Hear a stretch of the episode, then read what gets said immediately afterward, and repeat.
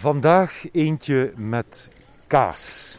Annelies, we staan op de Zuivelbrug.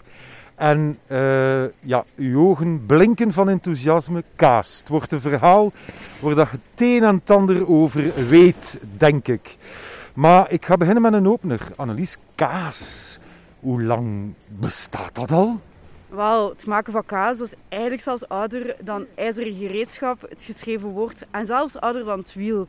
Dus 7 of 8000 jaar geleden zijn mensen kaas beginnen maken. Ik vind dat wel behoorlijk straf, omdat men absoluut nog geen idee had van het chemische proces achter kaas. En, en, en toch wordt dat gemaakt en wordt dat ook gesmaakt. Iets dat je in de natuur vindt, want dat zit in de maag van haar kauwers. In het vierde maagje van een kalfje wordt er kaas gevormd.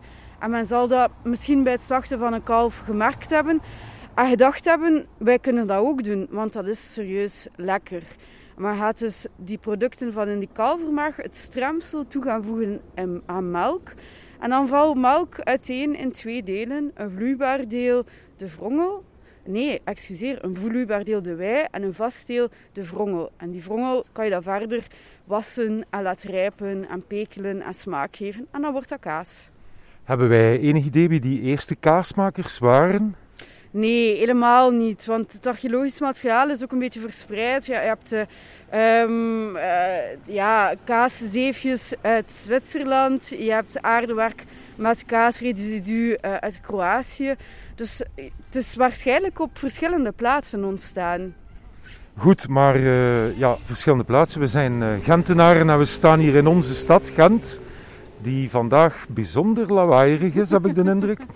Uh, kaas in Gent, kun je daar iets, iets meer over vertellen? Vanaf, vanaf wanneer eten de Gentenaren kaas? Ja, waarschijnlijk zal dat al vanaf de vroege middeleeuwen zijn. Maar we hebben bijzonder veel informatie over middeleeuwse kaas. En zeker van 1314 tot 1542, dan bestaat er een ganse gilde van, van de kaasstickers of kaaskopers. De mensen die kaas verkochten in Gent. En dan hebben we superveel informatie over kaas. Ah, schitterend. Ik ben er uh, al benieuwd naar. Uh, we staan hier aan een straatje, Annelies. De Meersenierstraat. Maar ik heb begrepen uit uw alweer fantastisch voorbereidend werk dat dit steegje, zeg maar, ooit een andere naam had. Ja, het heette de, de Zuvelsteeg, de Zuivelsteeg. Ja, het ligt ook bij de Zuivelbrug. En op de, op de vrijdagmarkt werd er ook kaas verhandeld. Maar op een gegeven eh, moment heeft de gilde van de Meerseniers hier dan een pand gekocht en is het de Meersenierstraat geworden. En dus gezegd, uh, op de vrijdagmarkt werd er kaas verhandeld. Was dat uh, een van de eerste kaasmarkten in Gent, de vrijdagmarkt? Ik denk dat de vrijdagmarkt er later bijgekomen is en dat men origineel begonnen is met kaas te verkopen op de, op de korenmarkt. En je kon daar niet alleen kaas kopen, maar het was een beetje een, een, een thematisch geordend marktgebeuren. Je kon daar ook andere vette uh, waren zoals olie en zeep kopen. Kijk, dat vind ik uh, altijd heel boeiend. Uh, er komen steeds twee markten terug in de geschiedenis in Gent. Dat is de Korenmarkt en het Veerleplein. Want ook op het Veerleplein werd er, uh, werd er kaas verkocht. Ja, ja. en um, je gaat op een bepaald moment zien dat er verschillende soorten op die verschillende pleinen verhandeld werden. Dus de leden van de, van de nering van de kaaskopers, die stonden op de Korenmarkt. En dan op, de, op het Veerleplein um, stonden de verkopers van Franse kaas. Samen met de verkopers van Franse wijn, Franse druiven. Het was een beetje thematisch ook. Hè? Als je Franse waren dan moest dat in de schaduw van het Gravensteen. Schitterend. Uh, ik stel voor, vooral hier we beginnen onze kaasplank samen te stellen, dat we een klein beetje stappen richting Korenmarkt dan maar. Een wandelingsje, hè? Een wandelingsje.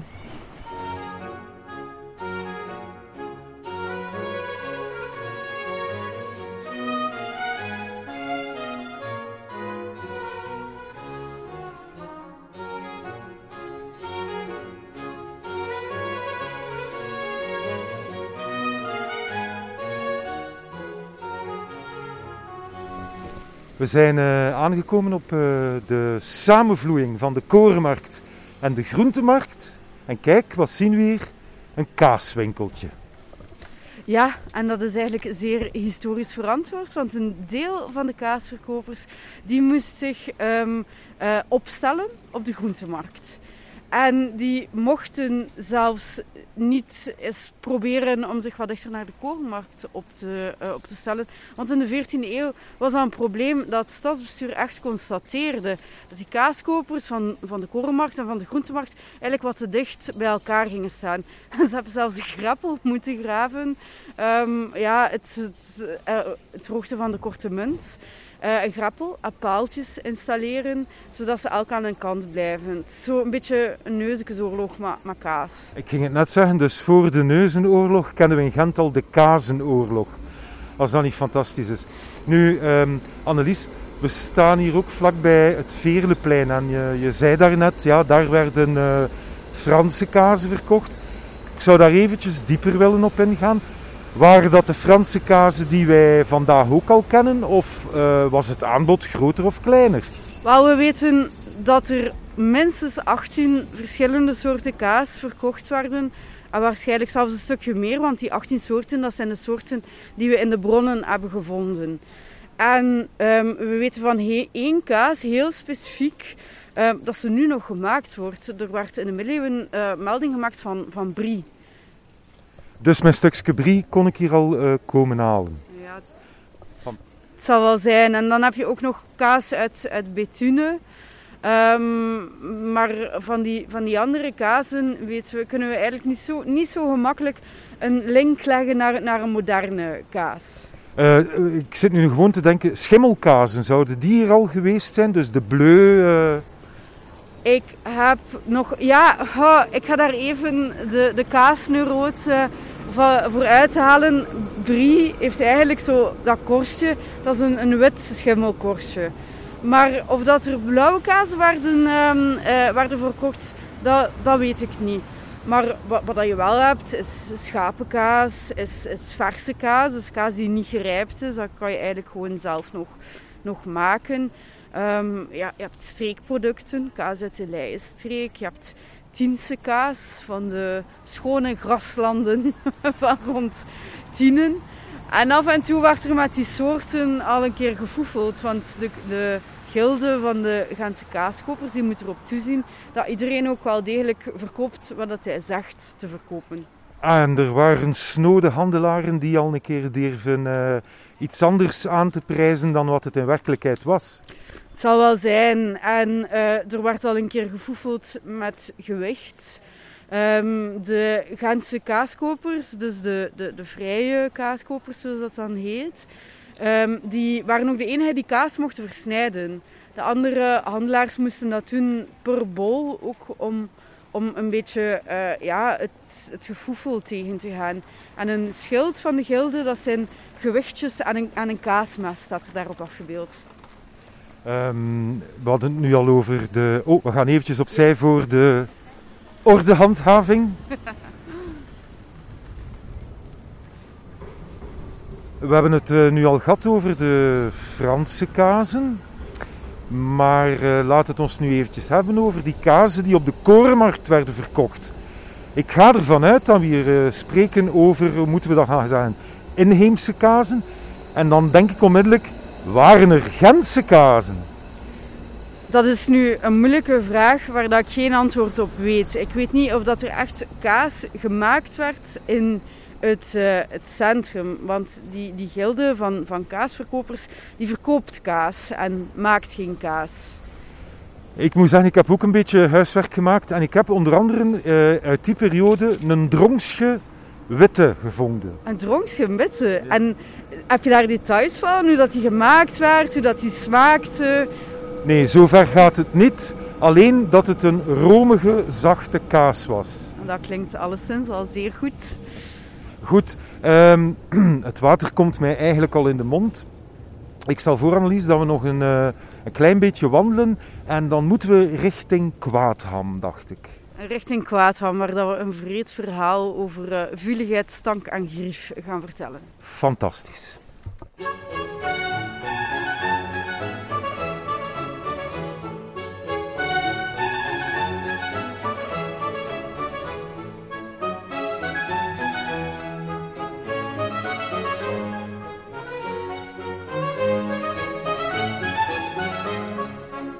We zijn eh, aangekomen in de Kwaadham. En jij had hier een verschrikkelijk verhaal. Een verschrikkelijk verhaal uit 1410.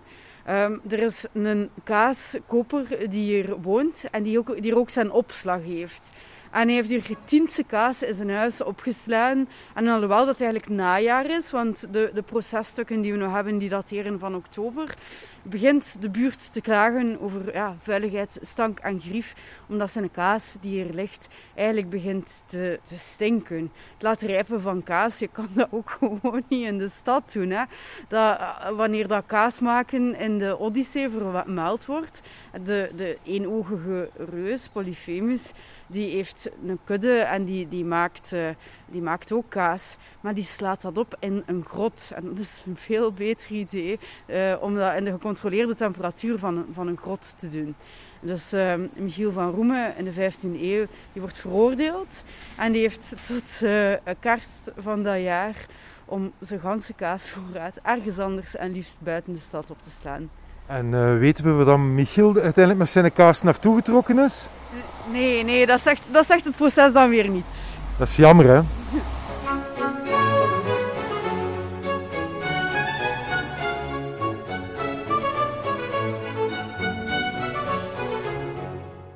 De Kwaadgam was uh, in, waarschijnlijk ook al in die tijd een, uh, een flink bewoonde buurt.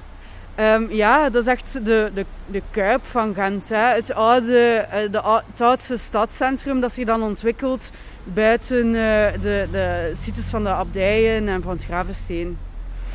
En daar laat je nu toch een woord vallen waar we denk ik, als het over kaas gaat, het toch ook even moeten over hebben, de abdijen.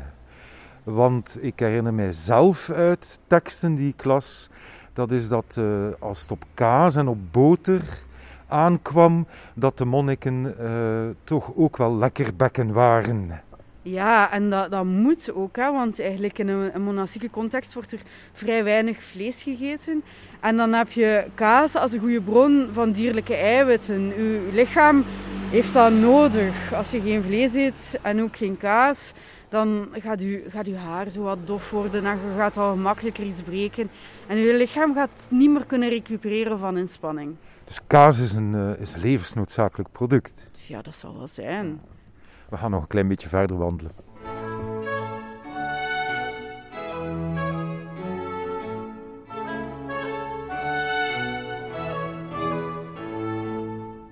We zijn in het uh, Rijhovensteen uh, beland. Niet om het uh, te gaan beschrijven of uh, te vertellen over de familie Rijhoven. Maar het is zeker de moeite waard als je Gent zijt om dit eens te komen bezoeken. Het is trouwens, de binnentuin is vrij toegankelijk. Maar we staan hier aan een mooi initiatief, een bakoven, een buurtbakoven waar regelmatig eens een broodje wordt ingebakken. En brood en kaas, dat gaat natuurlijk ongelooflijk lekker uh, samen, Annelies, om het uh, terug naar ons thema kaas uh, te brengen. wat moeten we nog weten over kaas? Zie, wat mij bezighoudt is, je hebt dan heel die periode, de middeleeuwen, waar kaas iets ongelooflijks is, waar er enorm veel variatie is. En dan valt het precies een beetje stil. En dan nu, de dag van vandaag, met initiatieven zoals Hinkelspel en, en weet ik allemaal, krijgen we weer een ongelooflijk aanbod van kazen. Maar er is daar zo'n hele uh, stille periode. Dus ik zou graag van u eens horen. Je hebt de middeleeuwen en dan kaasgewijs. En dan kaasgewijs. Ja, in de, in de 16e eeuw weten we nog altijd dat er redelijk veel uh, kaaswinkels zijn in Gent. Maar als je dat dan gaat uh, verder volgen in de geschiedenis van Gent in de 19e eeuw bijvoorbeeld werd er bijna geen kaas meer gegeten in Gent.